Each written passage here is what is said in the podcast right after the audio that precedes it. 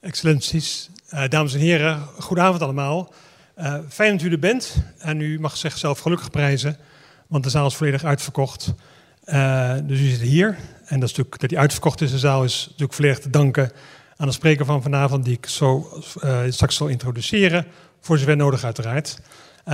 mijn naam is Arendo Joustra en als hoofdrecteur van LC Weekblad heet ik u van harte welkom op alweer de 13e HJ schoollezing.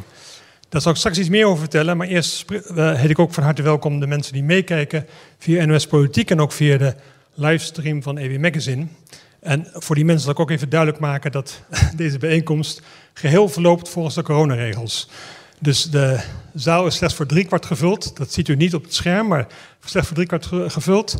En ik zeg ook direct bij dat als we de hele zaal tot onze beschikking hadden gehad, was die ook uitverkocht geweest. Uh, er is zelfs een wachtlijst en uh, die was er ook geweest met een heel uitverkochte zaal. Nogmaals, dat pleit voor de spreker van vanavond. Ten tweede heeft iedereen zijn identiteitsbewijs hebben moeten laten zien bij de ingang. En een bewijs dat iemand gevaccineerd is, dan wel een negatieve coronatest, dan wel hersteld is van corona. Dus dat zijn de regels. En uh, bij de regel hoort helaas, helaas ook dat we deze avond niet kunnen afsluiten met een borrel. Dus dat gaat niet door. Die houdt u te goed voor volgend jaar. Um, dus na afloop, iedereen blijft zitten en na afloop gaan we helaas naar huis toe zonder een borrel. Ik zei al, de dertiende HJ schoollezing. Die HJ schoollezing is uiteraard vernoemd naar HJ Schoo, die helaas in 2007 op veel te vroege leeftijd, 61 jaar, overleed. En het is misschien ook goed om hier nu de familieleden van Henrik Jan Schoo en zijn vrienden en collega's welkom te heten. Uh, H.J. Schoo was in de jaren 90 hoofdrecteur van Elsevier. En uh, daarna één jaar lang adjunct hoofdredacteur van de Volkskrant onder Pieter Broertjes. Die aanwezig is, tegenwoordig burgemeester van Amsterdam. Nee, Haarlem.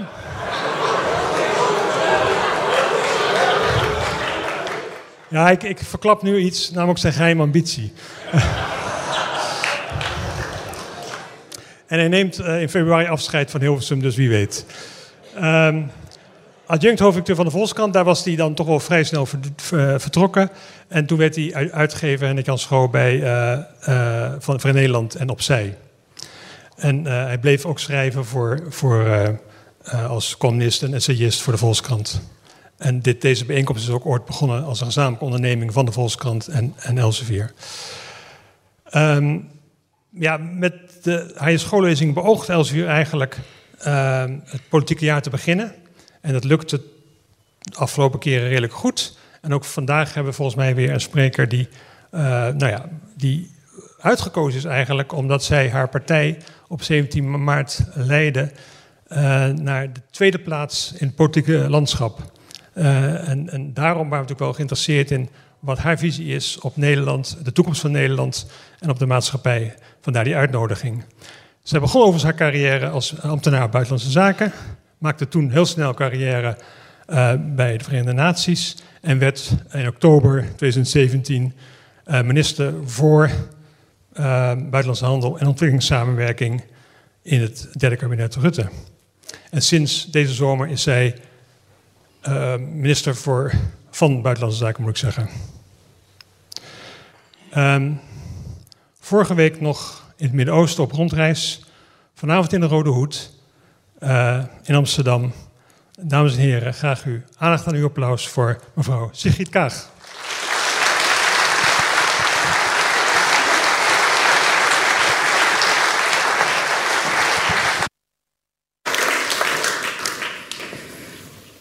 Geachte familie, geachte aanwezige waarde gasten. Ik ben vereerd met de uitnodiging van Elsevier Weekblad om vanavond de 13e HJ schoollezing te mogen spreken, uitspreken. Mijn dank aan de hoofdredacteur Arendo Joustra en zijn redactie voor de hartelijke ontvangst. Deze lezing geldt als de traditionele start van het nieuwe politieke seizoen. En tradities geven zowel het persoonlijke als het publiek leven ritme, structuur en herkenbaarheid. Tradities geven ons ook een comfortabel business as usual gevoel. De dingen gaan zoals ze horen te gaan, zoals ze eigenlijk altijd gaan. Maar als morgen de Kamerleden en al hun medewerkers hun weg zoeken in de nieuwe huisvesting van de Tweede Kamer, mij overigens denk ik beter bekend, dan is het alles behalve business as usual. Ze moeten aan de slag in uitzonderlijke tijden. Een pandemie die in Nederland over haar hoogtepunt heen lijkt, maar die wereldwijd nog steeds duizenden slachtoffers maakt. Een zomer waarin de opwarming van de aarde mensenlevens in gevaar bracht met een verzengende hitte. Verschrikkelijke branden en allesverwoestende overstromingen. En een dramatische terugtocht van Amerikaanse en andere internationale krachten uit Afghanistan. Waar mensen zich in doodsangst vastklampten aan de wielen van de opstijgende C-17 transportvliegtuigen, in de hoop het Taliban-bewind te ontvluchten. Hendrik Jan Schoo was in leven en werk een humanist. Had hij nog geleefd, dan had hij ongetwijfeld zelf op dit podium willen staan. Omdat hij misschien wel beter dan wie dan ook zijn licht had kunnen doen schijnen op wat dit soort grote veranderingen betekenen voor de wereld en voor de levens van mensen. Wie om zich heen kijkt in de wereld van vandaag, loopt het risico somber te worden. We worden geconfronteerd met ongemakkelijke waarheden. We kunnen niet om het feit heen dat we de rekening gepresenteerd krijgen van de uitputting van de aarde.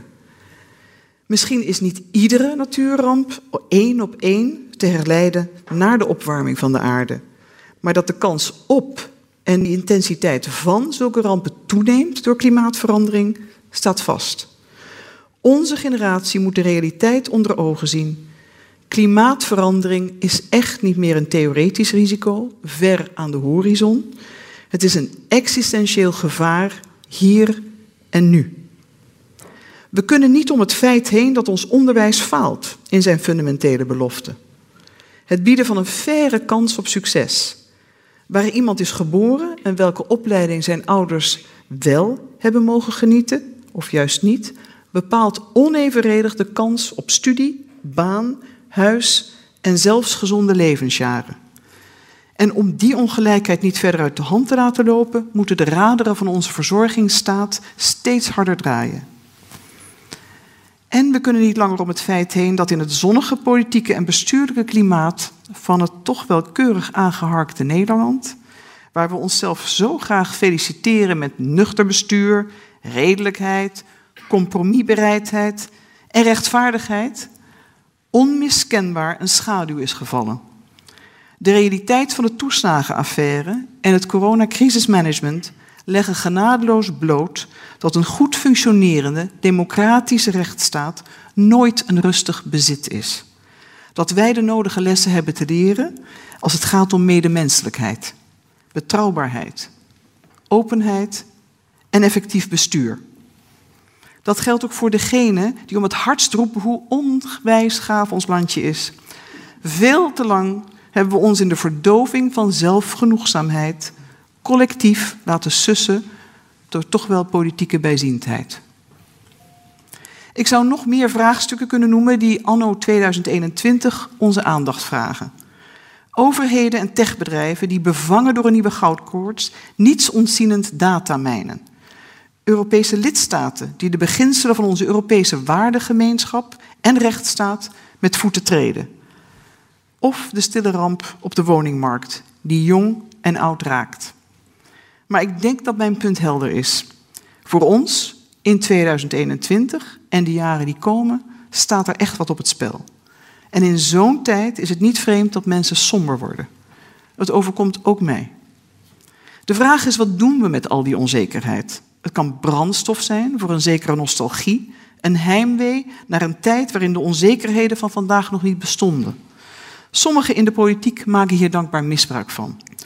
Onvrede en angsten worden gecreëerd, aangewakkerd en uitvergroot om vervolgens een idyllisch en geïdealiseerd verleden als oplossing te presenteren, schrijft Ilja Leonard Pfeiffer al in Grand Hotel Europa. Maar dat is niet het verhaal dat ik vanavond wil vertellen. U zult van mij geen pessimistisch verhaal horen over dat alleen een terugtocht naar vroeger kan redden. Maar evenmin ben ik van plan een lezing te houden vol naïeve optimisme in een tijd die dat niet rechtvaardigt. Ik heb daarom besloten, geheel in lijn van school, mag ik hopen, het te proberen met een gezonde dosis realisme. Ik denk dat de uitdagingen waar we voor staan ons niet moeten verlammen, maar dat ze een opdracht zijn. Meer getrouw aan mijn katholieke achtergrond geformuleerd een roeping. We moeten gewoon aan de slag. John Kennedy trad aan als president van de Verenigde Staten op een moment dat de ongebreidelde vermeerdering van nucleaire wapens het voortbestaan van alle leven op aarde acuut bedreigde. Hij hield zijn medeburgers voor dat toen voor het eerst in de geschiedenis, in zijn woorden, de mens in zijn sterfelijke handen de macht hield alle vormen van menselijk leven te vernietigen. Hij sprak vervolgens zijn medeburgers en zichzelf indringend aan op hun taak en verantwoordelijkheid. Hij zei: In the long history of the world, only a few generations have been granted the role of defending freedoms in its hour of maximum danger. Ik geloof dat ook wij zo'n moment meemaken. Ook wij leven in tijden waarin we niet langer om het besef heen kunnen dat de immense verantwoordelijkheid voor het voortbestaan van onze planeet in onze sterfelijke handen ligt. Kennedy vatte die dreiging op als een dreiging van onze vrijheid. Dat doe ik ook. En daar wil ik het vanavond met u over hebben. Over wat onze vrijheid bedreigt, over de uitdagingen waar we voor staan, over wat dit vraagt van Nederland, van de politiek en van de samenleving. U bent uh, daarmee overigens na vanavond wellicht het best geïnformeerde publiek, want mijn spiekbriefje voor vanavond verschilt niet zo gek veel van mijn spiekbriefje voor de gesprekken aan de formatietafel. En die zijn tamelijk consistent. Maar wanneer is een mens vrij? Dat is een bijna spirituele vraag. Maar voor mij als politica, gaat het erom wat een mens nodig heeft om in vrijheid te leven. Is dat een vrijheid die ontstaat als we ons zo min mogelijk met elkaar bemoeien? Een lamarwaaien vrijheid, waarin we ervan uitgaan dat ieder mens een eiland is? Het soort vrijheid dat van de politiek weinig vraagt, bijna niets, behalve heel weinig of bijna niets te doen? Is dat het? Mijn ideaal van vrijheid is anders. Die is gebouwd op de gedachte dat we als mensen verbonden zijn met elkaar. Ik geloof dat mensen pas vrij zijn als ze in staat zijn een vrij en waardig leven te leiden. Als ze zelf kunnen beslissen over hun leven en hun toekomst. Dat is het soort vrijheid dat succes niet voorstelt als een keuze, maar de vrijheid van keuze voorstelt als succes.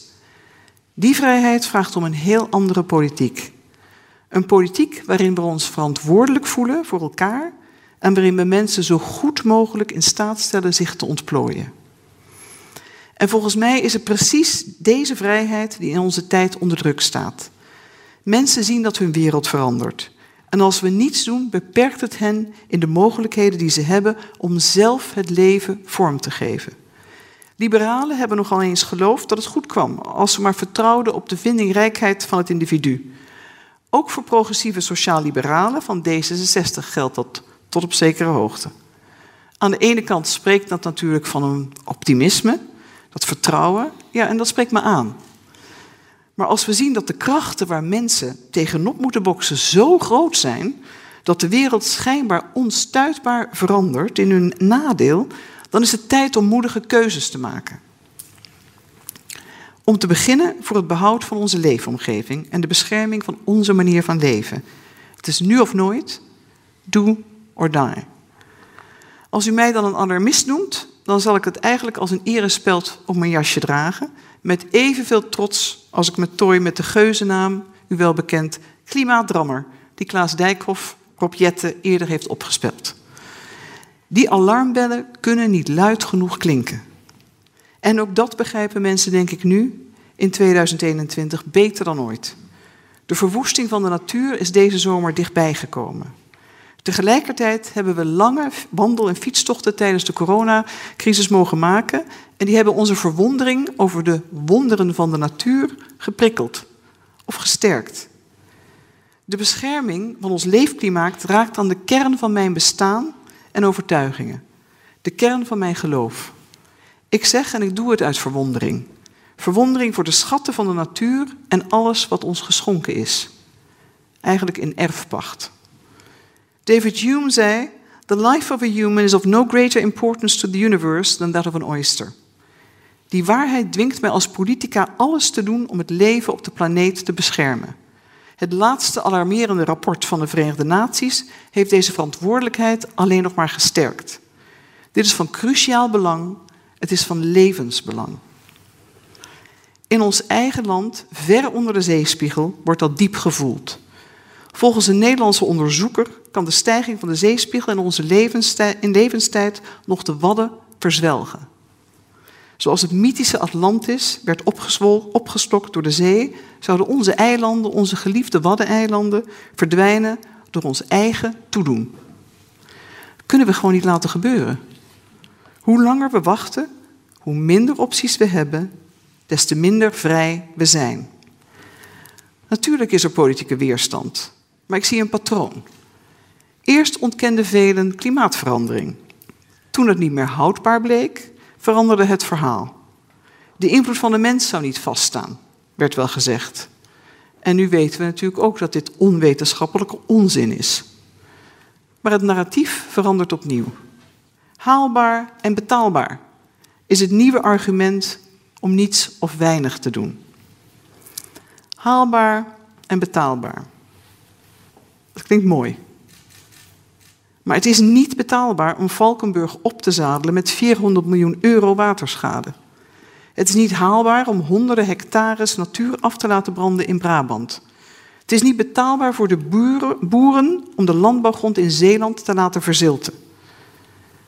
Het beschermen van onze economie, onze vrije manier van leven en onze natuur vraagt een drastische en ja, ook een kostbare oplossing en overgang. Dat is de grote opdracht van deze generatie. Dat is dan ook waar het zwaartepunt van het regeerakkoord in aanbouw zal moeten liggen. Het is de voorwaarde voor al het andere. U zult begrijpen dat ik geen geloofwaardig onderdeel kan zijn van een kabinet dat geen dramatische en ultieme versnelling inzet in de Nederlandse klimaatpolitiek. Ik voel me dus geroepen en ik ben ervan overtuigd dat de bescherming van onze manier van leven een gedeelde zorg is, die voorbij moet gaan aan alle politieke tegenstellingen. Naast de gevaarlijke opwarming van de aarde beperkt ook sociaal-economische ongelijkheid de vrijheid. Hoe dat werkt zien we in Nederland op grote schaal. Nederland telt 614.000 huishoudens met geregistreerde problematische schulden. Ik schrik keer op keer van dit getal. 40.000 mensen zijn dak- of thuisloos. Meer dan een miljoen mensen leeft in armoede. Duizenden kinderen gaan naar school zonder boterhamtrommel. In Nederland. Dat is zowel een groot onrecht als iets om je voor te schamen. Als student in het Verenigd Koninkrijk zag ik hoe de ideologische bezuinigingspolitiek van Thatcher voet aan bal kreeg in het Nederland van Lubbers. Na de crash van 2008 volgde een bezuinigingsronde waarvan een gedeelte uitlegbaar en noodzakelijk was, maar een gedeelte ook onnodig. D66 is toen ook veel te veel meegegaan in de bezuinigingen op de overheid, waarbij efficiency first in de praktijk neerkwam op people last. Ik besef heel goed dat er tijden zijn waarin het nodig is om te bezuinigen. Ik voel me ook thuis bij een partij die degelijk financieel beleid hoog in het vaandel draagt. Maar roekeloze bezuinigingen hebben de wereld en ons land geen goed gedaan. Mensen hebben een te hoge prijs betaald. De vraag is, wat gaan we nou anders doen? Waar ik naartoe wil, is een politiek die weer durft te investeren in mensen en het nodige doet om iedereen een gelijke kans te, te geven.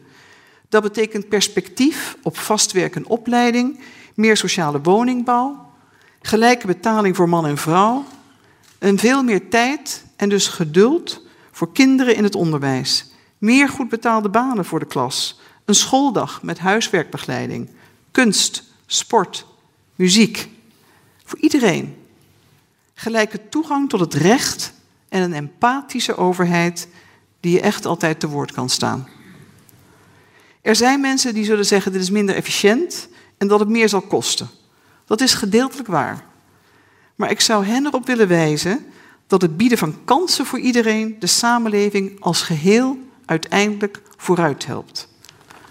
Niet alleen het rechtvaardigheidsbesef, maar ook de portemonnee. Dat is toch ook belangrijk. Een investering in kleinere klassen van anderhalf miljard euro levert 3,5 miljard euro op. Bij volledige gendergelijkheid groeit onze economie met 221 miljard euro. Het is bewezen. Willen we de grote uitdagingen aankunnen, dan hebben we iedereen nodig. dan kunnen we het ons simpelweg niet veroorloven om mensen te laten vallen. De Franse politicologe Catherine Fichy zegt dat de strijd voor de vrije samenleving naast kansengelijkheid ook grip op migratie vereist. Inderdaad, als we de vrijheid willen waarborgen van alle mensen die in Nederland wonen, moeten we ook de bevolkingsgroei door migratie in ogenschouw nemen. De economische voordelen van migratie zijn goed gedocumenteerd. Lage geboortecijfers scheppen een behoefte aan verse arbeidskrachten. Vergrijzing legt een zware druk op de houdbaarheid van de overheidsfinanciën en de verzorgingsstaat. Migratie is een goede hoop voor de economie.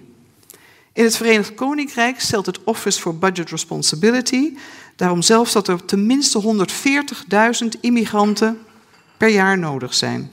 En in Nederland is de vraag nu extra hoog en we hebben voor het eerst in lange tijd meer vacatures dan geregistreerd werklozen. De culturele voordelen van migratie zijn ook evident. Een blik op het verleden leert dat uitwisseling van en botsing tussen culturen vaak de sleutel biedt tot menselijke vooruitgang. Migratie hoort ook bij het wezen van de mens. Door migratie is veel goed ontstaan en ontwikkeld, inclusief wat we nu zien en voelen als geheel eigen. De Nederlandse taal zou niet de huidige vorm hebben zonder de invloed van eeuwenlange migratiestromen en sprekers van andere talen. Het Nederlandse volkslied is ontleend aan de heldendaden van een Duits-Franse prins die hof hield in Brussel. En de moderne Nederlandse keuken heeft ook iets te danken aan de Turkse kapsalonchefs. Een blik op het heden leert echter dat we ons te en te pover voorbereiden op de impact die migratie direct en lokaal kan hebben. Als jouw dorp of stad door de jaren heen veel nieuwe mensen ontvangt, uit de EU of daarbuiten, zonder dat er is voorzien in nieuwe scholen, ziekenhuizen en woningen, kan je terechtstellen dat er niet aan jou is gedacht. Dat jij je in je eigen vrijheid om het leven in te vullen zoals je wilt, dat je daarin wordt beperkt. We kunnen de voordelen van migratie alleen benutten als we migratie beheersen. Als we ons erop voorbereiden. We kunnen niet wachten tot de volgende volkstelling om de sociale infrastructuur op orde te brengen. We moeten leren dit nog te doen voordat mensen in beweging komen. Alleen dan kunnen we zeggen dat we de realiteit van migratie eerlijk onder ogen komen. Alleen dan nemen we onze taak als overheid serieus om de noodzakelijke winst van de lange termijn in balans te brengen met onevenredig verdeelde kosten van de korte termijn. Als we dit doen, bouwen we ook aan het draagvlak voor de opvang van mensen die vluchten voor oorlog, onderdrukking en geweld. En dat blijft nodig. De crisis in Afghanistan laat zien dat migratie geen maakbaar fenomeen is. Mensen die bescherming behoeven, kunnen altijd op onze deur kloppen. Ik ben ook blij dat zoveel Nederlanders van alle politieke kleuren zware druk hebben gelegd op de politici, de politiek, om mensen uit Afghanistan weg te halen en hier in veiligheid te brengen. Het is een enorme opgave en ons werk is verre van afgerond. Ik ben ook trots op al die mensen die kleren en speelgoed hebben gebracht, totdat de opvang het zelf niet meer aankon. Het laat me weer eens zien, Nederlanders hebben een plek voor de ander in hun hart. En laten we die plek vrij houden en er zorgvuldig mee omgaan. Een belangrijke rol in het eerlijk verdelen van vluchtelingen over ons continent is weggelegd, of zou weggelegd moeten zijn, voor de Europese Unie. Enkele lidstaten, u wel bekend, liggen hierbij dwars, ten dele het nationalisme. Nationalisten streven naar macht ten koste van anderen. Nationalisme verblindt zoals obsessieve liefde voor een voetbalclub, een realistische inschatting van de kansen op overwinning op die zondagmiddag toch wel een beetje vertroebeld. Nationalisme is machtshonger, een dodelijk spel waarin de een moet winnen en de ander moet verliezen. Nationalisme lag ten grondslag aan de bloedigste oorlogen uit onze geschiedenis en is er nu op gebrand de structuren die zijn opgericht om oorlog te voorkomen af te breken. Tegenover de nationalisten staan de vaderlandslievenden, die de grip van Nederland en haar burgers op de wereld willen vergroten, zonder dat ten koste te willen laten gaan van de ander. Vaderlandsliefde, schrijft George Orwell in 1945, is devotion to a particular place and a particular way of life, which one believes to be the best in the world, but has no wish to force upon other people. Vaderlandsliefde houdt dan ook ruimte voor realisme en verbetering. Wie van zijn geboortegrond houdt, wil en kan rekening houden met de tekortkomingen die juist geadresseerd moeten worden. Dat is ook waarom mensen die van Nederland houden naar Europa kijken als oplossing. Europa kan Nederlanders beschermen tegen de catastrofale gevolgen van vergrijzing en van ongecontroleerde migratie, tegen opwarming van de aarde, tegen geopolitieke agressie uit het oosten of het zuiden, tegen roofkapitalisten uit het westen en het verre oosten. Nederland kan alleen soeverein blijven als we onze soevereiniteit delen in Europa. Europa, kortom, kan onze vrijheid beschermen en vergroten. Europa begrenst de beschaving waarin we kunnen zeggen: hier zijn we thuis. Europa, zoals George Steiner het samenvat, is een continent van cafés en publieke pleinen waarin ideeën vorm krijgen. Het continent, continent van grote Europeanen, als Erasmus en Spinoza. Europa is het continent van getemde natuur, zoals de Nederlandse bossen en heiden. Europa is doordrenkt van geschiedenis, zoals de straten van Dordrecht en Delft. Europa is de spanning tussen de ene waarheid van het boek en de vele waarheden van de wetenschap. Europa is ook onze unieke manier van leven, die zich onderscheidt van het Amerikaanse model door gehechtheid eh, aan sociale bescherming en van het Chinese model door toewijding aan democratie en de rechtsstaat. Maar die manier van leven staat onder druk, van binnen en van buiten. De ondergangsdenkers hebben gelijk als zij wijzen op Europese verdeeldheid en vermoeidheid. Het volstaat dan ook niet om hen te herinneren aan de verworvenheden van Europese integratie, waaronder driekwart eeuw onafgebroken vrede en spectaculaire economische opgang. Ook al, is het, eh, ook al is het vergeten van de geschiedenis zoiets als het vergeten van je eigen hoofd of je eigen geschiedenis. Ik geloof dat Europa alleen haar belofte kan inlossen als het actie onderneemt voor de toekomst. Als het door verregaande eenwording een economische en politieke machtspositie in de wereld inneemt en daarmee betekenis geeft aan haar morele gezag. Zoals ik eerder heb gezegd, vond ik het moeilijk, zeg ik u eerlijk, onderdeel te zijn in de periode van het kabinet dat weinig deed om naar deze visie toe te werken. De vorige coalitie werd een zinnenbeeld van penny wise, maar pound foolish. Die benadering in Europa. We liepen belangrijke fondsen mis voor onze wetenschappers en universiteiten vanwege kortzuchtige en, zoals ervaren, hardvochtige begrotingspolitiek. Ik heb zelf niet genoeg gedaan om een wijziging van koers af te dwingen. Dat reken ik mezelf aan. Nederland is nu gebaat bij een constructieve creativiteit, bij zelfbewust optreden, bij generositeit en bij geduld. We zijn het onze vrijheid verschuldigd. Ook daarom ijver ik voor een nieuwe coalitie met nieuw elan en nieuwe Europese overtuiging. Dit alles vraagt iets groots van de politiek. Het vraagt leiderschap. Het is een opdracht waar ik vervulling aan wil geven, bewust van de beperkingen, de tegenslagen die daarin zijn te voorzien. Voor mij is leiderschap met zelfvertrouwen je waarden uitdragen en verdedigen. Krachtig je opvattingen uitdragen, steun winnen voor je idealen en open zijn over je afwegingen. Verder kijken dan politiek lijfsbehoud, jezelf en je partij ondergeschikt maken aan het publieke belang. Het voorrecht van je eigen positie inzetten voor diegene zonder stem of kanaal. Leiderschap is voor mij dan ook het tegenovergestelde van regelen, ritselen zonder visie. Waar het visioen ontbreekt, verwildert het volk, staat geschreven in de spreuken. Als je de politieke managers te lang hun gang laat gaan, als politiek niet langer als middel wordt gezien, maar als doel op zich, als beheren en accommoderen zijn uitgegroeid tot hoogste ideaal, betaalt de samenleving uiteindelijk daarvoor de hoogste prijs. De topambtenaar Bernard Terhaar stelde zichzelf onlangs publiekelijk de vraag of er de afgelopen twee decennia door de overheid nog iets moois tot stand is gebracht.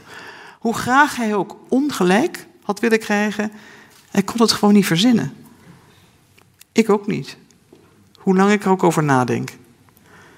Ik zie een direct verband met de manier waarop ons land nu wordt bestuurd. Als me iets is opgevallen in de jaren dat ik terugkwam, nu bijna vier jaar geleden, naar Nederland, is het wel dat politiek hier bijzonder wordt bedreven door koffie te drinken, relaties te managen en binnenskamers spelletjes te spelen met partijpolitieke emotie.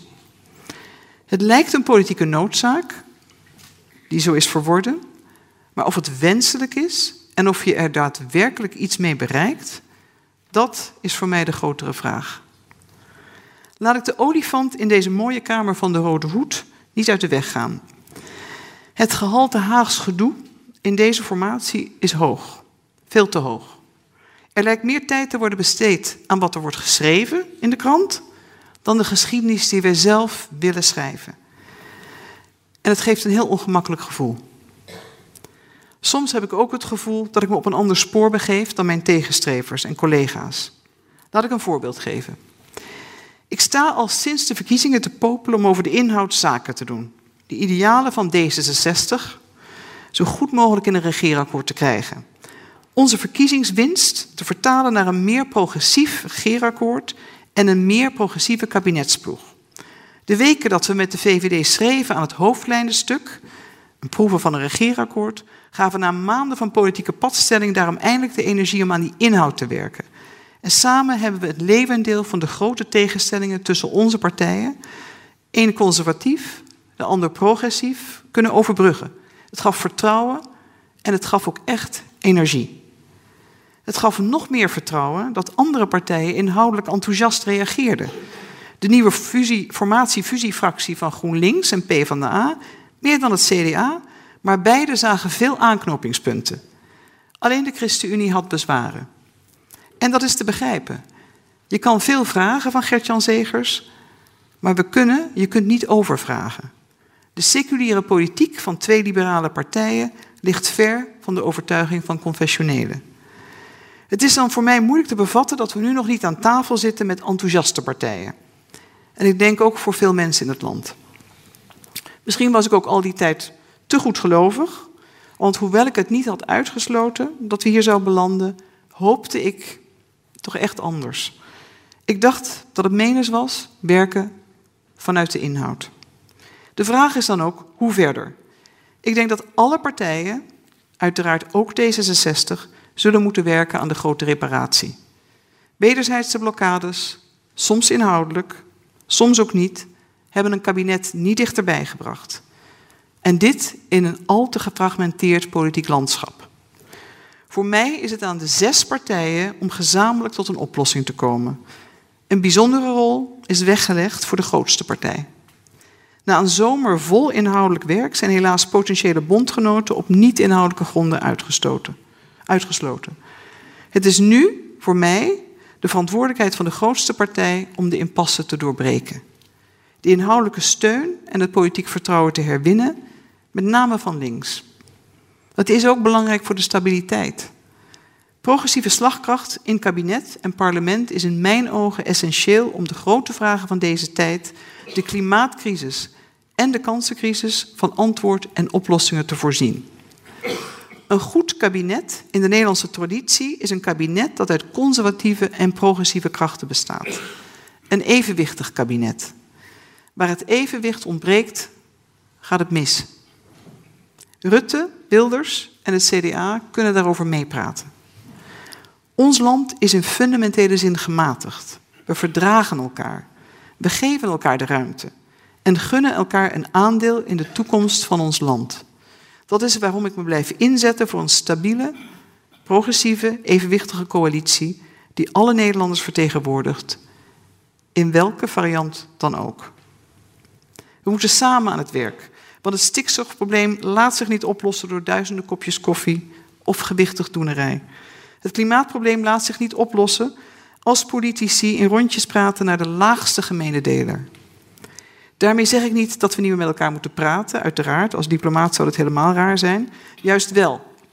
Maar leiderschap vraagt naast zelfvertrouwen en zakelijke daadkracht ook een vorm van nederigheid. We moeten elkaar zo goed mogelijk proberen te begrijpen en niet uitsluiten dat er zaken zijn die je zelf nog niet goed begrepen hebt en gewoon uitgelegd moet krijgen. Als we geloven dat onze vrijheid het beschermen waard is, dat we aan het werk moeten met elkaar, dan zullen we ook beter naar elkaar moeten leren luisteren. Elkaar zien als potentiële bondgenoten. Een vergelijkbare doorbraak van empathie hebben we nodig in het door fanatisme geteisterde identiteitsdebat.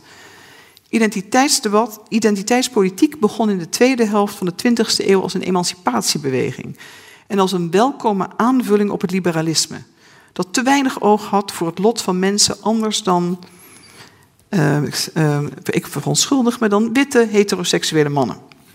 Maar zo is de geschiedenis geschreven. Meer recent is er grote nadruk komen te liggen in het publieke debat op de noodzaak van een groter bewustzijn van vooroordelen, racisme en discriminatie. Dat vraagt ook van ons om voorzichtig te zijn met taal. Nog te vaak liggen oordelen besloten in woorden en uitdrukkingen die het individu anders, dan, anders doen dan marginaliseren. Het gaat pas verkeerd als fanatisme de overhand krijgt. Fanatisme heeft zich in zich om alles te bederven waar het zich mee verbindt. Verschillen worden dan tegenstellingen en individuen worden in hokjes gestopt. Met al het wantrouwen dat daar dan nog eens bij komt kijken. Hoe fouter het hokje, hoe verdachter. Zoals een columniste gekscherend opmerkte recentelijk: Ben je blank, hetero en hoogopgeleid, moet je sowieso je bek houden. Er is ook een andere identiteitspolitiek met diepere wortels. Dat is die van Martin Luther King, die als geen ander appelleerde aan gedeelde waarden van verbindende taal, van religie en patriotisme.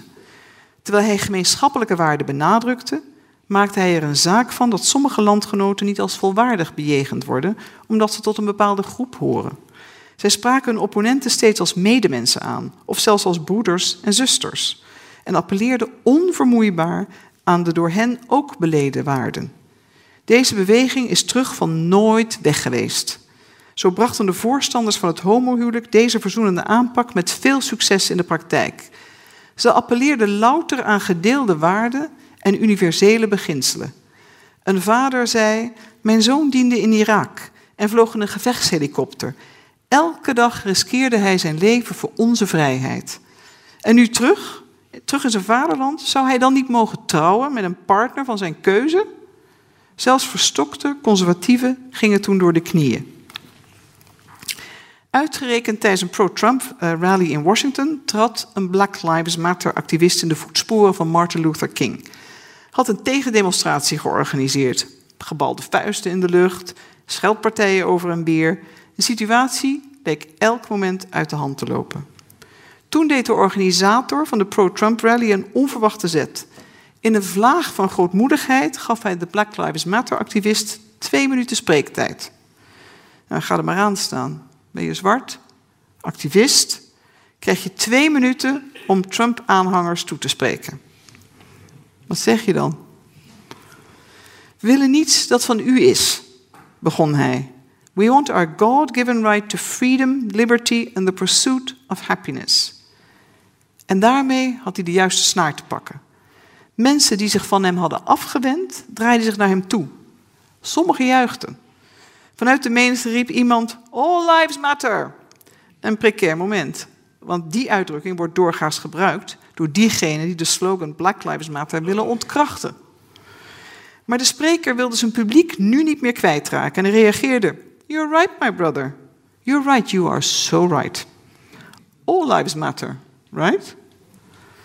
But when a black life is lost, we get no justice. That's why we say Black Lives Matter. If we really want to make America great again, we do it together.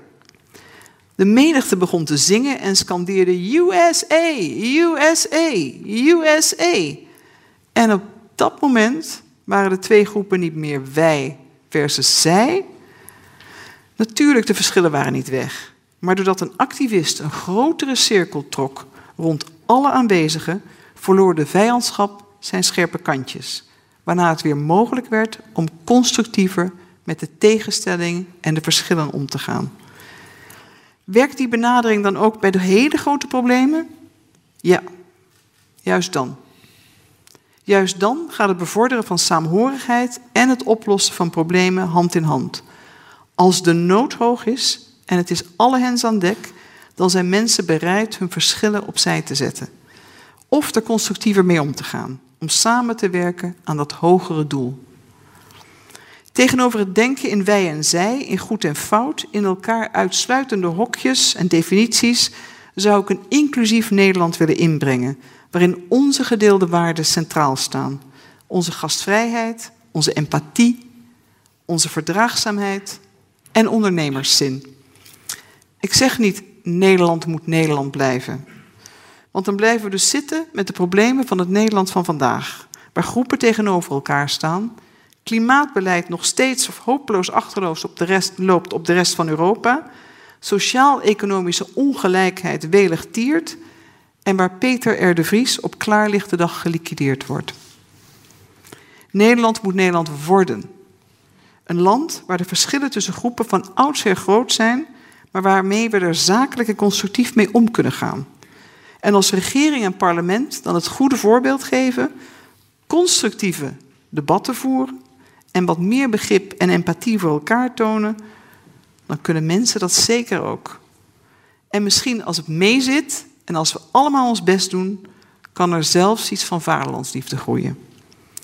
Wat mijzelf betreft, ik heb mijn leven lang gewerkt in het buitenland.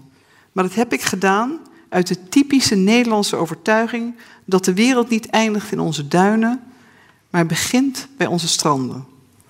Dat vrijheid en menselijke waardigheid het waard zijn om voorop te staan op alle plekken in de wereld waar het mensen wordt ontzegd.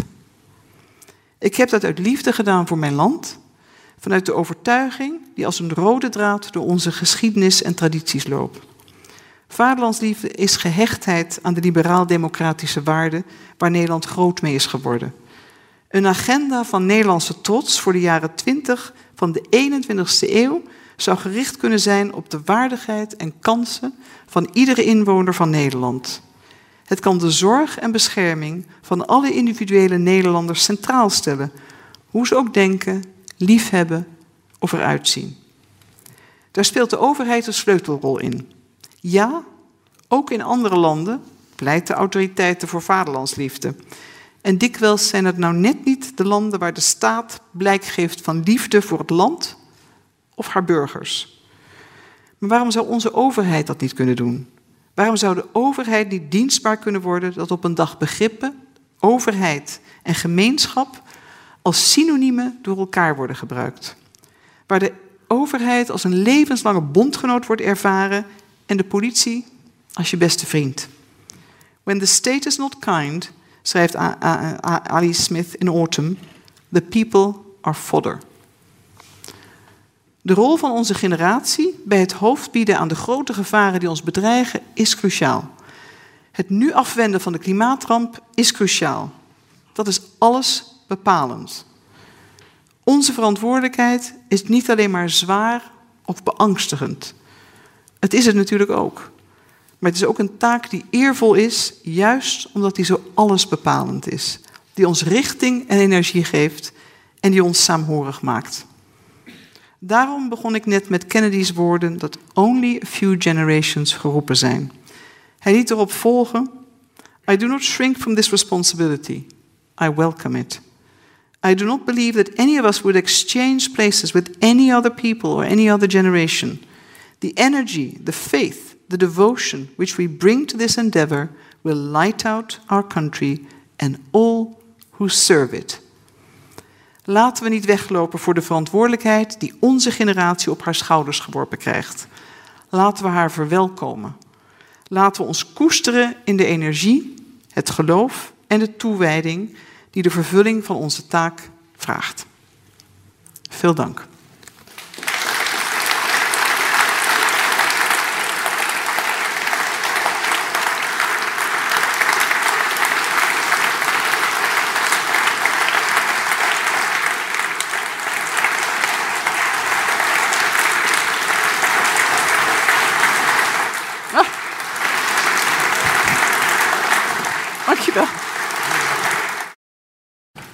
Dank u wel. Uh, zeer spannende toespraak, uh, waar nog veel over gezegd kan worden. Uh, mij viel op eigenlijk dat u, net als Den Uyl, eigenlijk spreuken citeerde. Joop Den Uyl die vertaalde iets anders, die zei... waar visie ontbreekt, komt het volk om. Ik denk dat hij een oudere tekst gebruikte. wat ik ook mooi vond Waarschijnlijk wat bijbelvaster dan ik, maar... Dat zijn geïnformeerde vaker dan ja. katholiek inderdaad. Ja. ja.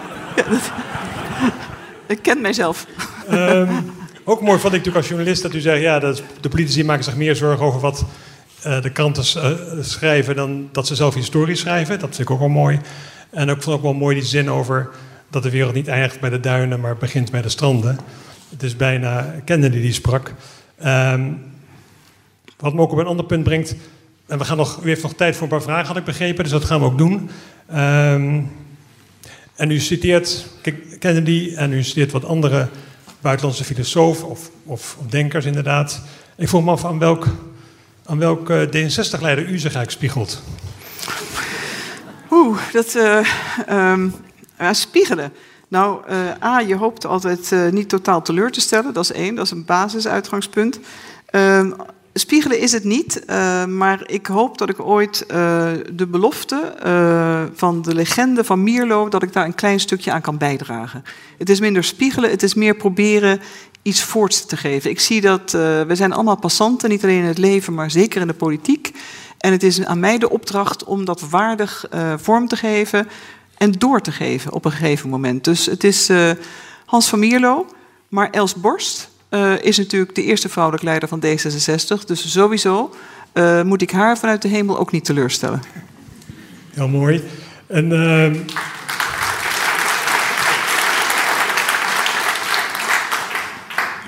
we gaan even naar de, naar de zaal. En ik kan me voorstellen dat we deze korte vragenronde helemaal opscoeperen eigenlijk aan, aan de formatie. Maar laten we dat niet doen. Dat zou een beetje zonde zijn van het mooie verhaal. Uh, ik begrijp dat u in de formatie ook zo'n grote cirkel trekt. De cirkel groter maakt eigenlijk. Uh, dat is ook een mooi beeld uit uw toespraak. Um, probeer mensen erbij te betrekken. Dus maak de cirkel zo groot mogelijk. Ik stel voor dat we een paar vragen doen over de speech. En misschien ergens aan het eind nog een laatste vraag over de formatie. Want u spreekt morgen volgens mij ook in de Tweede Kamer. Ook morgen is er een debat. Ja. ja, toch ook morgen is ook debat. Dus. En u heeft al enige gezegd. Maar goed, laten we eens kijken of er vragen in de zaal zijn. Ik heb, er zijn twee assistenten, Teun en Max. En die lopen met microfoons rond. En uh, boven kan ook, uh, als u hard schreeuwt, dan, uh, komt er een, dan komt er een microfoon naar u toe. En als u een vinger opsteekt, en stel voor dat even de vraag, uh, dat u even staat, uw naam zegt en luid en duidelijk spreekt. Want kijken dus mensen mee ook via het scherm. En dat is het handig voor als die weten wat er precies gevraagd wordt. ik zie daar een vraag hier aan, aan mijn kant. daar, meneer gaat al staan.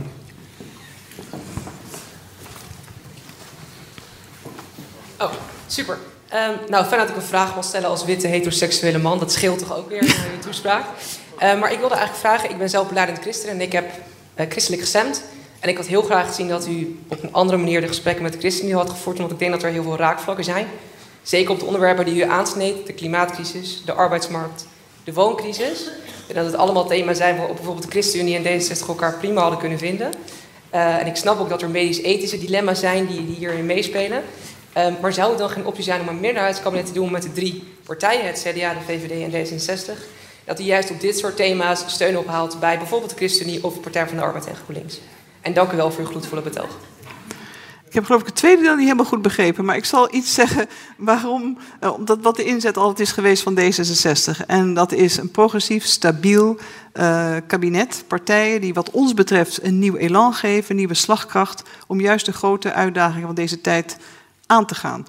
Uh, als je dan kijkt naar een combinatie van twee confessionele partijen, dat kan je ook in het verslag van mevrouw Hamer zien, dan is dat wat ons betreft niet de combinatie die ons verder gaat brengen. We hebben heel veel suggesties gedaan, maar het is een veel bredere afwe uh, afweging dan bepaalde dossiers. Uh, en dat hebben wij ook iedere keer publiekelijk gezegd. En we hebben uiteraard uh, altijd goede en prettige samenwerking. Maar ik denk dat Gert-Jan Zegers ook uh, de laatste rondes heeft te kennen gegeven dat hij de inhoud van de proeven voor een regeerakkoord, dat hij daar een aantal grote uh, zorgpunten bij had. Dus daar zijn natuurlijk ook de verschillen weer zichtbaar. Um, daar gaat u even staan. Ja. Teun, hou de microfoon vast. Je houdt hem vast. Mevrouw, mijn naam is Edouard Pries. Uh, u hebt prachtig gesproken over ons land en over de formatie. Mijn vraag is een andere. U bent minister van Handel geweest en nu daarna minister van Buitenlandse Zaken. Dat gaat allebei over het buitenland. En mijn vraag is over de huidige steeds meer beschreven strijd, machtsstrijd tussen enerzijds het communistische China en anderzijds het democratische Westen en al onze democratische landen. Hoort men steeds meer dat de vrijhandel met China een fout geweest zou zijn, die China al twintig jaar lang veel te rijk heeft gemaakt. Mag ik horen wat u daar misschien van denkt? Nou, die had ik nog niet zo gehoord. Uh, het is natuurlijk een natuurlijke uh, evolutie en verandering in eiltempo uh, van de economische groei van China zelf. Als je kijkt naar de markt en het feit dat alle landen, inclusief Nederland, vroeger en ook nu nog steeds economische banden met China aangaan, versterken. U weet, onlangs was er bijna nog een investeringsverdrag tussen de Europese Unie en China. Um, we zijn wel enorm uh, afhankelijk geworden, niet alleen van grondstoffen, maar in de de aanvoer, de keten en het moment van strategische autonomie, heroverweging van kwetsbaarheden, het beschermen van uh, kritische strategische sectoren om onze eigen economie en nationale veiligheid te beschermen, is sowieso goed, ongeacht de landen waarmee wij handel drijven. En dat moet nu zelf, de eigen slagkracht van de Unie moet, uh, moet versneld worden en moet vergroot worden. Uh, volgende vraag ook hier voor in de zaal. Meneer Hans steekt op. Max, misschien kan jij naar boven lopen. Dan, oh, ja, hier nog een vraag. Oké, eerst hier en dan daar. Ja. Hoi, mijn naam is Niel van der Linden. Uh, u bent net in uh, Islamabad en Doha geweest. Kunt u een tipje van de sluier oplichten van uw bevindingen al daar? Ja, uh, heel saai gezegd, er komt ook nog een kamerbrief over. Maar ik zal u dan ook een tipje van de sluier geven. Uh, we hebben natuurlijk, het doel van de reis was heel concreet. Het is om te spreken over de noodzaak en het belang uh, nog steeds om Nederlanders en mensen die recht hebben op onze bescherming uh, zo snel mogelijk in veiligheid te kunnen brengen. daar proberen we afspraken over te maken tweede is inschatting van zowel Qatar, Turkije en Pakistan, die er natuurlijk een beetje anders in zitten, over hoe de Taliban eventueel zich zullen gaan gedragen, welke mogelijke operationele afspraken er gemaakt kunnen worden met de Taliban eh, en hoe we natuurlijk internationaal samen kunnen optrekken. Het goede is dat in ieder geval veel landen dit samen willen doen. Tegelijkertijd is het natuurlijk ook zo dat Pakistan en Turkije zich met name enorme zorgen maken dat wij weer gaan zeggen, nou opvang in de regio is zo ideaal zoek jullie het maar uit. Jullie, jullie zijn toch al gastland voor miljoenen uh, mogelijk vluchtelingen. En zowel mensen die illegaal uh, de grens overkomen, niet per se vluchteling zijn. Uh, dus dat is een hele moeilijke gesprekken. En dit was dus een, een eerste inzage. proberen tot werkafspraken te komen. En met mijn collega's, mevrouw Bijleveld van Defensie, mevrouw Bokkers-Knol, maar ook de premier, zijn wij een soort kernclub binnen het kabinet die continu werken en zoeken naar oplossingen. Want het hoofddoel blijft consulaire bijstand en bescherming bieden aan diegenen die er recht op hebben. Maar het is eerlijk gezegd een, uh, een helse klus. Dank u wel. Hier nog een vraag hiervoor. Oh. Ja, mijn naam is uh, Bert Bon. Uh, u bent ook minister van Ontwikkelingssamenwerking geweest. en, wel heel belangrijk volgens mij in deze wereld waar nog wat problemen op te lossen zijn. Ook in ons eigen belang. En we hebben nu twintig jaar in Afghanistan geprobeerd de samenleving daar humaner te maken. En dat is vooral geprobeerd met militaire middelen, vanuit, omdat de VS daar de leiding in had. En dat heeft dus uh, geleid tot de huidige situatie. En Nederland is altijd voorstander geweest van een benadering van 3D, uh, eh, development, diplomacy, diplomacy, en defense, samen met Canada, Canada en andere landen. hoe is uw visie daarop? Biedt dat perspectief om de conflictgebieden in de wereld, om vanuit die drie benadering te blijven benaderen? Uh, ziet u daar mogelijkheden toe? Ja, nou, ik moet zeggen, uh, wat mijn, uh, we zitten nog helemaal in de fase, eerlijk gezegd, van het verwerken van wat er nu allemaal is gebeurd en in de, urgentie van de actie. Maar het is wel zo dat de casus Afghanistan ons heel veel uh, lessen gaat leren. We er komt een, uh, de evaluatie, oftewel werkt 3D überhaupt nog? Kun je inderdaad, uh, als je militair een land ingaat met één hoofddoel, in dit geval natuurlijk ervoor zorgen dat Al-Qaeda daar zou vertrekken en het leven onmogelijk werd gemaakt, kan je alles wat je daaraan hebt vastgekoppeld was dat realistisch? Is dat beklijfbaar? Hoe ga je om in de toekomst met vergelijkbare landensituaties, waar misschien geen terreurbeweging opereert, maar die wel fragiel zijn? Dat zijn de grote vraagstukken. Het andere natuurlijk is ook, wat heeft NATO gedaan? Hoe werkt het bondgenootschap? Hoe moeten we ons daar versterken? Wat kunnen we als EU beter, anders en veel effectiever doen? Er zijn, ik zou zeggen, ik denk dat elke PhD-student nu waarschijnlijk van scriptie kan veranderen. Meteen opnieuw beginnen als je iets van internationale betrekkingen doet. Want dit is de grote vraag. En hoe we hebben geopereerd. En de lessen die we eruit moeten trekken over wat we niet hebben kunnen bereiken en waarom. Uh, dat geeft heel veel voer. Maar ik vrees ook, zal het risicoappetijt van mensen uh, doen toenemen. Uh, het is veel makkelijker om te zeggen, nou het heeft niet gewerkt. Uh, dan te zeggen, oh kijk eens wat een succesverhaal. Maar we hadden wel resultaat via ontwikkelingssamenwerking, ook militair uh, en natuurlijk ook via de diplomatie. Meisjes mochten naar school. Er is een generatie opgegroeid in Afghanistan die een ander Afghanistan heeft kunnen en mogen meemaken. Wat er nu gebeurt is, een, uh, is wat dan heet een massieve brain drain. En dat kan je niemand ontzeggen, het recht te vluchten, verre van. maar er zijn heel veel nog vervolgstappen die zullen plaatsvinden waarvan we nog niet de, de gevolgen kunnen overzien. Dus ik kan u niet een ja of een nee geven, want u weet de wereld is veel complexer dan dit.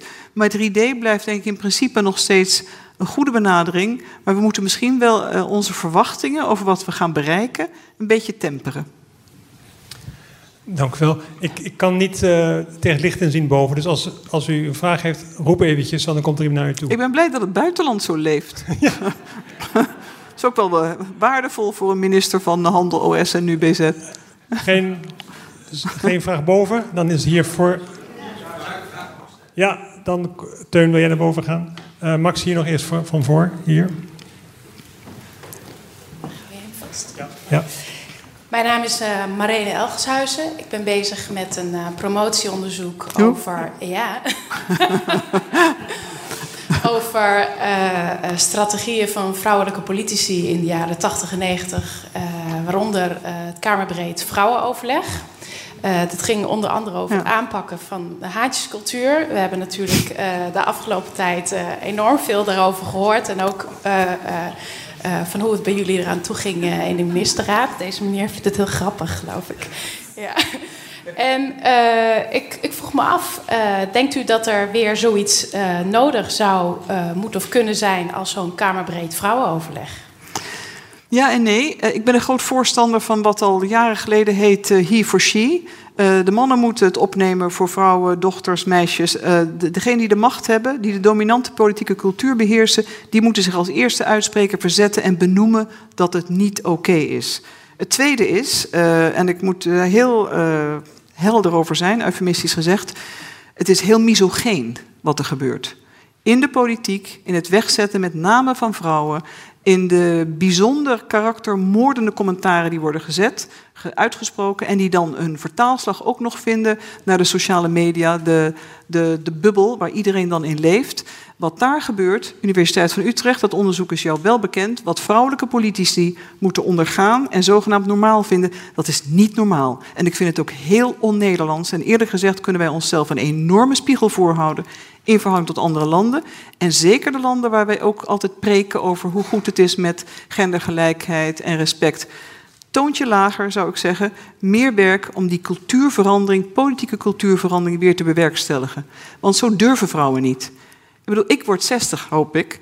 Uh, maar als ik nu 30 was geweest, zou ik hebben gedacht: ik heb al een carrière achter de rug. Zou ik denken: nou, weet je wat, uh, ik laat me niet afmaken, maar ik laat me ook niet gek maken. Maar veel jonge vrouwen hebben dat niet.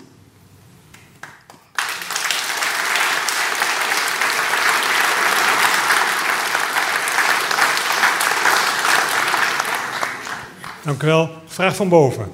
Uh, ja, goedenavond. Uh, mijn naam is Bart van der Laan. Dank allereerst voor uw mooi verhaal.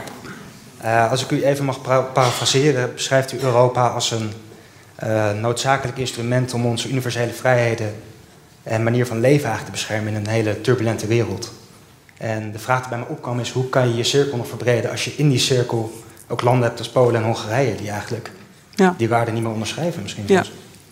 Nou, ik maak me heel erg zorgen over de erosie van binnen. Dat is natuurlijk altijd het ergste. Uh, je kunt allerlei praktische dingen erbij bedenken. Hè. Als je huis, uh, de kozijnen en zo niet meer goed zitten. Uh, je moet wel aan onderhoud doen. En niet alleen aan onderhoud, maar je moet het ook proberen te verbeteren. Dus we zitten best wel in een, in een kritische fase. En ik ben er wel trots op dat we als Nederland ons echt uitspreken. En ook altijd zoeken naar de slimme middelen en de manieren om niet alleen daar tegenin te gaan, maar misschien om het tij proberen te keren. Het probleem is wel dat er steeds meer landen in Oost-Europa. Het zijn niet uh, de usual suspects, er zijn er meer die zich toch een beetje bij dat clubje uh, voegen. Uh, en dat baart natuurlijk enorme zorgen. Dus je hebt gelijk, maar als we ons blind blijven staren op de vierkante centimeter en het zeggen: oh, oh, oh, mijn cirkeltje wordt steeds kleiner, ja, dan wordt hij nooit groter. Dus ik zou zeggen, anders denken uh, en op een andere manier werken, maar ook van, niet uh, vanuit misplaatste loyaliteit aan het lidmaatschap van de Europese Unie. Als je echt waardig lid wilt zijn en de anderen daartoe wilt aansporen, moet je ook dat blijven uitdragen en ook de moeilijke gesprekken dus voeren. Nou, dat wordt gedaan. Dank u wel. Uh, Teun, hier rechts voor, van mij afgezien, is nog een uh, vraag. Nee, nee, nee, nee, nee. Want dat, dat, is, dat mag niet. Want dan horen ze u thuis niet. Hier wel, maar thuis niet. Dus dat wil, wilt u niet. Gaat u gang. Koos van der Hoeven. Formatie en leiderschap. Ik ken bijna geen mensen die het niet zat zijn dat er nog geen nieuw kabinet is. En u heeft vanavond gezegd, nu is de VVD aanzet. Het gaat om verantwoordelijkheid nemen. Wat kan D66 nu doen om die verantwoordelijkheid te nemen? Want die neem je als andere mensen het af laten weten. Ja, uh, ik herken het heel erg. Ik denk zeggen dat er niemand vermoeider is dan ik denk een aantal collega's die ook uh, aan formatierondes meedoen en ik. Uh, en we hebben natuurlijk ook twee prominente informateurs hebben ons begeleid. Kennelijk zijn we niet erg goede studenten, dat is één. Uh, het tweede is wel dat uh, D66 vanaf het begin, ook vanaf 1 april, uh, bij de aanname van motie van afkeuring, zijn wij weer aan de slag gegaan. Wij hebben, een, wij hebben het voortouw genomen met moties om, om informateurs benoemd te krijgen. We hebben ook heel veel tijd, energie, kennis besteed aan het stuk wat er nu ligt, wat mevrouw Hamer heeft gepresenteerd. Daar ligt heel veel. Tegelijkertijd is het wel zo, dat, dat kunt u zien uh, in wat er is beschreven. Hebben, wij hebben ook, net zoals alle andere partijen hoor, hebben allerlei suggesties gedaan over opties die zouden kunnen werken. Maar het is ook een keuze, uh, en die neem ik als partijleider van D66, om het nu bij de VVD te laten. Want daar ligt nu de grote opdracht. Wij zullen altijd constructief zijn, maar we zijn ook altijd helder geweest. En dat is een verschil. Dank u. Ik, ik, we kunnen nog even doorgaan. Nee, maar... maar ja, nee, ik, heb, ik had zelf nog een, een deel van uw toespraak ging over migratie eigenlijk. En dat ja. was eigenlijk wel een mooi, een mooi verhaal, redelijk positief. Um, maar wat er uitsprak was, we moeten voorbereid zijn. En de vraag natuurlijk is of wij eigenlijk als Nederland voorbereid zijn. Ook nu uh, weer een, een, uh, mensen van Afghanistan hier naartoe willen komen. Is Nederland voorbereid? En zo niet, hoe kunnen we ons beter voorbereiden? Ja, nou, ik denk dat het altijd belangrijk is om een verschil te maken tussen vluchtelingenopvang uh, en legale migratie, zoals arbeidskrachten, kennismigranten. Uh, maar ook voor die groepen zijn we nog onvoldoende voorbereid. Uh, we hebben ook nu de vacatures op de arbeidsmarkt. Er komen mensen uit bepaalde landen. Nou, we horen het of misstanden in, in sectoren, onvoldoende behuizing of, of uitbuiting. Dus alles moet wel, als wat, wat legaal geregeld wordt, moet een goed kader hebben. Mensen moeten beschermd zijn, hun rechten hebben. Wij zijn ook voorstander bijvoorbeeld van de zogenaamde blue chip. Dus dat je mensen tijdelijk werkgelegenheid geeft, maar ook heldere afspraken maakt met veel landen waar we natuurlijk probleem uh, irreguliere migranten van hebben, die niet terugkeren, uh, want het eigen land neemt ze niet op. Daar zijn wij ook voorstander van, om dat echt wel strak te regelen. Maar het is soms ook een uitruil. We hebben kennis nodig, we hebben misschien mensen nodig in bepaalde sectoren. Daar kun je die zogenaamde migratieafspraken ook over maken. Het kernpunt blijft dat alles op Europees niveau beter geregeld zou moeten worden en strakker. De opvang voor uh, de vluchtelingen en diegenen die misschien nog moeten komen. Nou, u weet het al, ik geloof dat de COA's nu al uh, vol zitten. En we zijn, uh, helaas hadden we natuurlijk, dat is gewoon zo, de hele wereld, inclusief de Amerikanen, hadden deze situatie in Afghanistan niet verwacht. Ik lees nu heel veel dat anderen het wel hadden zien aankomen. Nou, niemand in de internationale gemeenschap. En wij zijn dus niet voorbereid op de aantallen. Tegelijkertijd is er dan wel een oproep, en ik waardeer dat zeer, zowel vanuit de Tweede Kamer en de samenleving, om al het mogelijke te doen. Maar we moeten wel heel voorzichtig omgaan met wat we aan kunnen en hoe we dat gaan doen. Want het is een fragiel evenwicht. Zou het helpen bij die voorbereiding, eh, als we net als Canada, ik noem het een beetje uw geestverwanten in Canada, als, als we een soort een quotum gaan hanteren van 10.000 of zeggen 12.000 per jaar. Omdat je daar uh, dan goed rekening kan houden. Als je 12.000 neemt, 1000 per maand. Dus, je erop, ja. Uh, om dan, dat je dan geheel volgens uw lijn beter voorbereid te zijn. Want het is ook niet netjes natuurlijk om mensen hier naartoe te halen... die dan vervolgens in tekens mm moeten slapen. Dus dat je dan humaner, zou ik maar zeggen, opvang kan regelen. Zou, zou je voor een quotum voelen? Nou, ik denk, uh, ik weet dat Canada graag wordt aangehaald. Ik heb ooit voor de Internationale Organisatie voor Migratie gewerkt. Uh, maar Canada is een uh, immigratieland. En ze hebben een heel ander beleid, altijd een hele andere cultuur daarop gehad. Die geven altijd jaarlijkse quota's. De Amerikanen deden het ook. Het is weer terug. Trump heeft natuurlijk afgeschaft of zwaar teruggeschroefd. Maar het is een heel ander beleid, andere keuzes en een andere sociaal-economische cultuur daarin. Wij zijn, ik ben voor een, uh, een asiel, een quotum, een jaarlijks hervestigingsquotum van 5000. Dat is de D66-lijn, ook in campagnetijd. Maar een quotum hebben voor mensen die hier uh, als legitieme vluchteling zijn beland op bijvoorbeeld een Schiphol uh, of via een landroute, dat recht op asiel, daar ben ik voor dat je dat behoudt. Maar we hebben het nu over het grootschalig evacueren van grote groepen mensen. Ik mag hopen dat de crisis in Afghanistan en al het internationaal handelen, dat dat eenmalig blijft. Qua crisis en omvang. Ja, u zegt dat Canada een immigratieland is, maar dat is Nederland inmiddels ook. Hè? Alleen heeft Canada een beleid, maar Nederland eigenlijk niet. Uh, vandaar ook uw pleidooi voor voorbereid zijn. Voorbereid, maar ik maak daar een onderscheid. Uh, het, migratie- en asielbeleid van Canada is heel anders. Dus ik wil niet op zo'n avond zeggen, nou we doen het zo. Want uh, wij zijn in onze traditie, past het niet, mijn zinziens, om te zeggen, nou we hebben plek voor duizend. We hebben plek voor een afgesproken aantal voor hervestiging. Uh, en dat is heel belangrijk, want er zijn veel vluchtelingen die jarenlang in kampen zitten, die via UNHCR aan ons toegewezen worden. En die mensen zou je dan integraal vergeten. Die vallen dan meteen van de lijst af.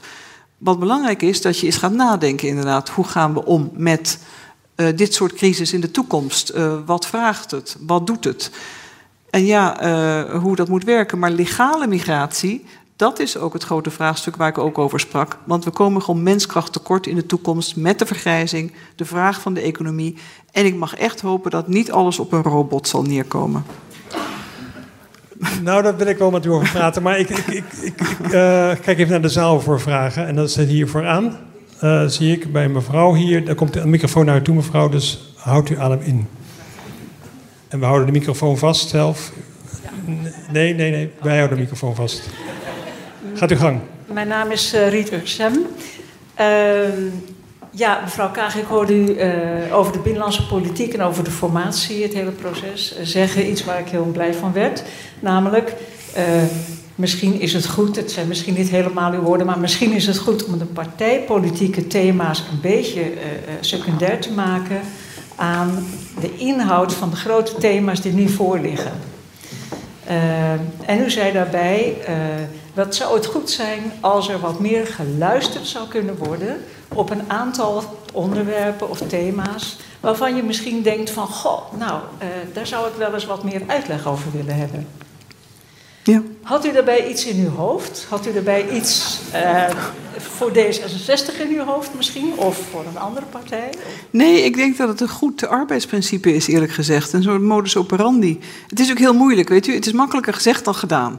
Ik moet daarbij ook naar mezelf kijken. Op een gegeven moment zit iedereen in een groeve, denk ik. En je hebt je, je, je mandaat, je hebt ook partij, je hebt leden, je hebt een belofte gedaan aan kiezers. Dus iedereen trekt die kar. Uh, en dus je moet ook een beetje vooruit kunnen. Maar zou het niet mooi zijn, en zoals wat er nu ook ligt, op basis van inhoud, dat je zegt, nou, we weten klimaatverandering. We moeten hartstikke hard aan de slag. We kunnen ook de economie dusdanig verduurzamen, nieuwe banen creëren. Nou, wie is daartegen? Daaronder heb je de verdeelsleutel. Welke mensen, welke opleidingen, hoe, wat gaat het kosten? Uh, hoe ziet je belast, je fiscaal systeem eruit? Maar dat, is, dat, dat kan je regelen. Maar je moet het één zijn met elkaar in de uitdaging. Wat zijn de uitdagingen? Hoe gaan we aan de slag? Ja, en luisteren is een vaardigheid die we als mensen volgens mij tot, uh, tot ons einde der dagen, dat zullen we moeten fine-tunen. Ik had niet in het bijzonder iets in gedachten, maar ik denk wel dat uh, uh, in de stilte ligt vaak het antwoord. En dat is luisteren. Mooi. Teun, ben je nog boven en heb je daar nog een, een vraagsteller? Eentje, geloof ik. Ja, dan is dat ook direct de laatste vraag. Gaat u gang, mevrouw. Ik ben Jente, ik ben 25 jaar en ik woon met vier huisgenootjes in Amsterdam. Het zijn allemaal vrouwen, tot de een heel bewust qua milieu en de ander echt totaal niet. En ik vraag me soms wel eens af van... Um, als ons als nou ja, mijn generatie toch aangaat... die echt misschien echt last gaat krijgen van het milieu... dat we straks uh, Utrecht aan zee hebben in plaats van Zandvoort aan zee. Um, hoe gaan we het dan hoe gaan we het doen dat we zeg maar mijn generatie ook... dat iedereen richting het klimaat als randvoorwaarde ziet... om de rest mogelijk te maken? Oei, nou dat is de, voor de volgende verkiezingen denk ik. Maar... Uh, er zijn, uh, een deel van de aanpak uh, zal wet, wetgeving moeten zijn. Een deel is mensen verleiden. Hè, instrumenten. De instrumenten zijn makkelijk te verzinnen. Van de subsidies tot fiscale regelingen. En het alternatief. Meestal bij gedragsverandering van mensen moet je ervoor zorgen dat het alternatief beschikbaar is. Dat het ook voor veel mensen echt betaalbaar is. en dat ze daarin mee kunnen. En dat ze overtuigd zijn door middels informatie van school en die hele lijn doortrekken en de werkgever een verantwoordelijkheid neemt, dan kan je best een eind komen en kan je die cirkel weer vergroten. Maar het is niet van de ene op de andere dag. Maar het probleem is, we hebben de tijd niet meer. We hebben de tijd niet voor traditionele methodes. Dus het is radicaal. Dank u wel. Uh, nogmaals zeer veel dank voor uw toespraak, uw reden vanavond. Ook voor uw tijd eigenlijk in het drukke programma. Um, en succes morgen met de formatie, want dat is ons allemaal Ja, debat. Een debat, ja.